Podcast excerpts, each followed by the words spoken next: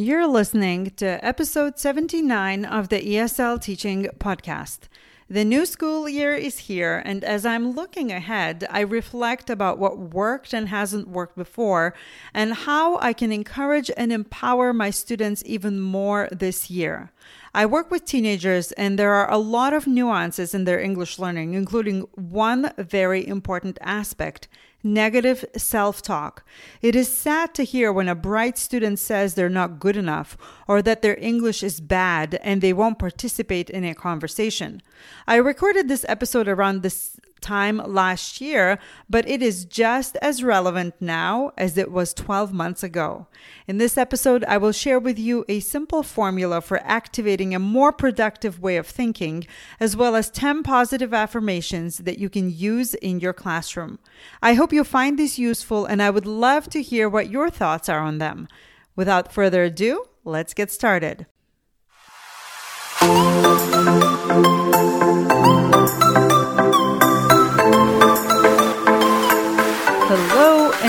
Welcome to the ESL Teaching Podcast.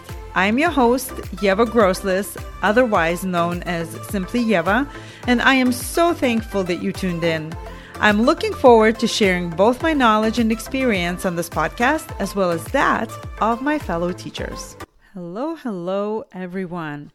As the new school year is here, I got to thinking about what I noticed last year and besides many, many good things, such as fantastic students who were motivated to learn and kind at heart, and wonderful colleagues who are ready to crack a joke just when you need to lighten up or help immediately when you see there's a problem, I did notice a rather big red flag.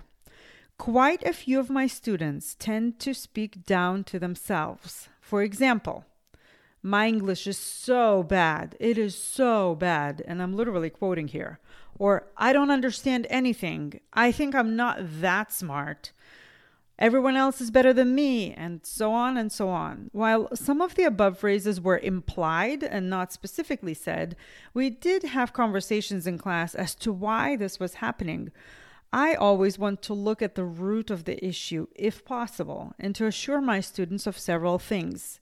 First, it takes time to learn a language, and it is okay to not know everything right now.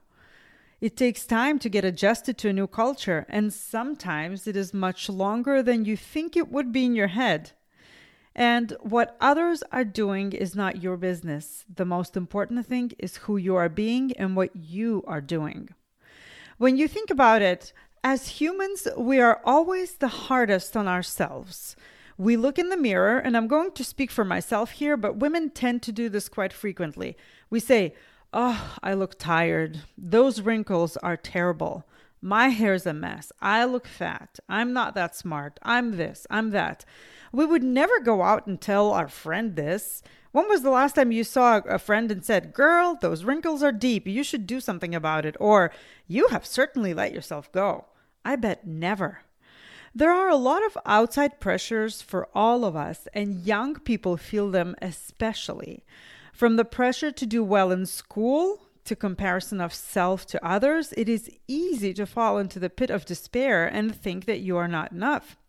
So, I wanted to share a couple of ways we can take care of our own mental health and help our students move forward in a more positive manner.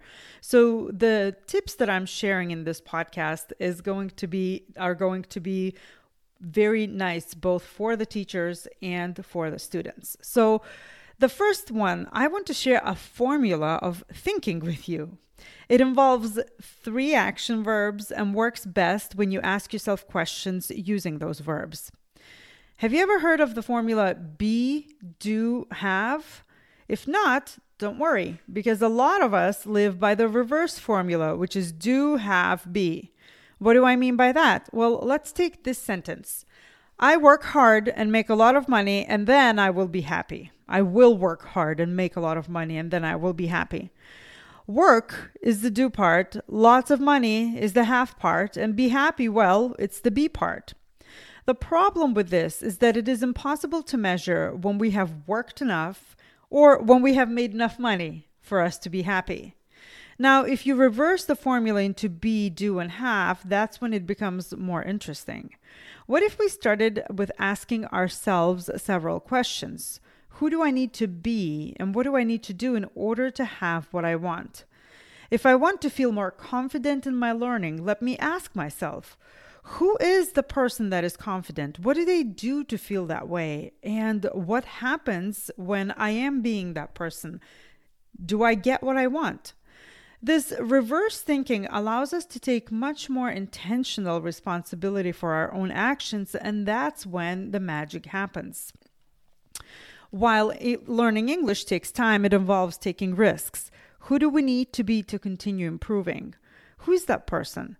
Do we need to believe in ourselves more? How do we do that? Do we need to accept our mistakes and try again? How does that look like? The way you talk to yourself and perceive yourself will determine whether you are where, where you are in life. If we keep thinking that others are responsible for us, or if we keep having negative and unproductive conversations with ourselves, it is a surefire way to create even more anxiety than there already is around us. As educators, we have heard about Carol Dweck and her groundbreaking work on growth mindset. Growth mindset is the underlying beliefs we have about learning and intelligence. If we believe that we can do better, we will. If we beat ourselves up for our failures, chances are that moving forward will be much more difficult for us. The good news is that our brain is malleable. It has been scientifically proven that we can create new connections in our brain and we can reprogram ourselves to have a brighter outlook to life. That is where the second part comes in positive affirmations.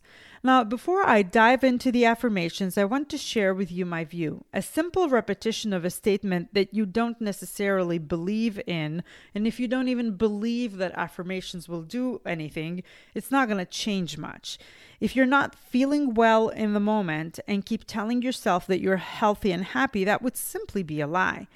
But there are intentional affirmations for those who want to change something in their life, specifically for different areas of life that, when repeated, will bring you more inner peace and will allow your brain to start answering the questions Who do I need to be and what do I need to do in order to have what I want?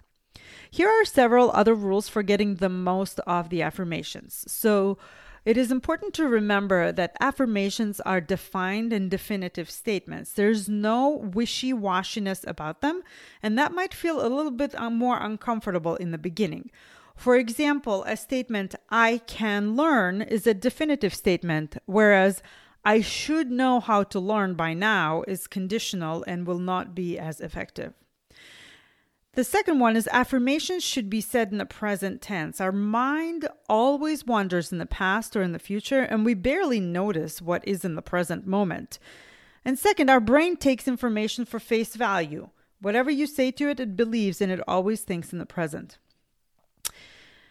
It is extremely important to repeat those affirmations frequently. Over time, new neuron pathways are built in our brain, and we also know that repetition is fantastic to learn a new skill and build new habits.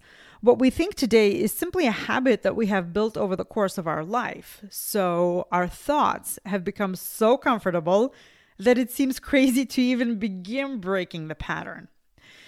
The best time to say positive affirmations to yourself is right before you fall asleep or first thing when you wake up in the morning. It is also much more effective to say them out loud.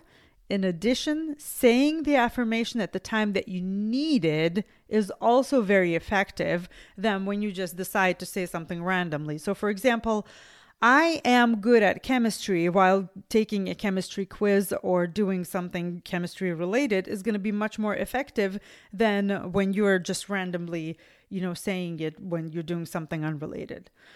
Finally, you will see websites with hundreds of affirmations for all areas of life. It can be hard to sift through and honestly quite overwhelming. So, therefore, picking three to five tops will be the most effective. And this brings me to the affirmations that I wanted to share with you and ones that I will likely be sharing with my students this year. Here are 10 of them. Number one, I am enough. Number two, I get better every day and in every way. Number three, I am good at gaining knowledge and using it. Number four, it's okay not to know everything. I can always learn. Number five, there's no such thing as failure. There's only feedback for what didn't go well. Number six, I am grateful. Number seven, I can do whatever I focus my mind on. Number eight, I trust myself. Number nine, I can forgive myself and everyone else for not being perfect. And number 10, all I need is within me right now. I have chosen those because I've had conversations in my classroom about being enough, about the fact that we don't have to be perfect, and most importantly, that failure is just feedback. You can always tweak this list to your own needs, and I'm going to link a couple of articles in the show notes where you can find affirmations to use with your English learners. Now, I mentioned earlier that it is most effective to use these affirmations first thing in the morning and right before bed, but obviously, we will likely introduce them during our class time. I recommend printing them out and having them visible to ensure that the students are able to see them and utilize them for themselves whenever they feel they need them. In addition, you can guide them whenever you see that they're stuck. I hope this was helpful. Teaching is such a complex task because we must not only be experts in our subject area and how, uh, in how to present it in the most effective way, but we also pick up on the subtle vibes of our students. Where they are, that's where our lesson will be. And that's why teaching them positive self talk, growth mindset, and the formula be, do, have are essential for all of our success. I'd like to hear from you. Have you ever used affirmations in your classroom? Share with us inside our Facebook group or shoot me a message on Instagram. I can't wait to hear from you. Thanks for listening, and until next time.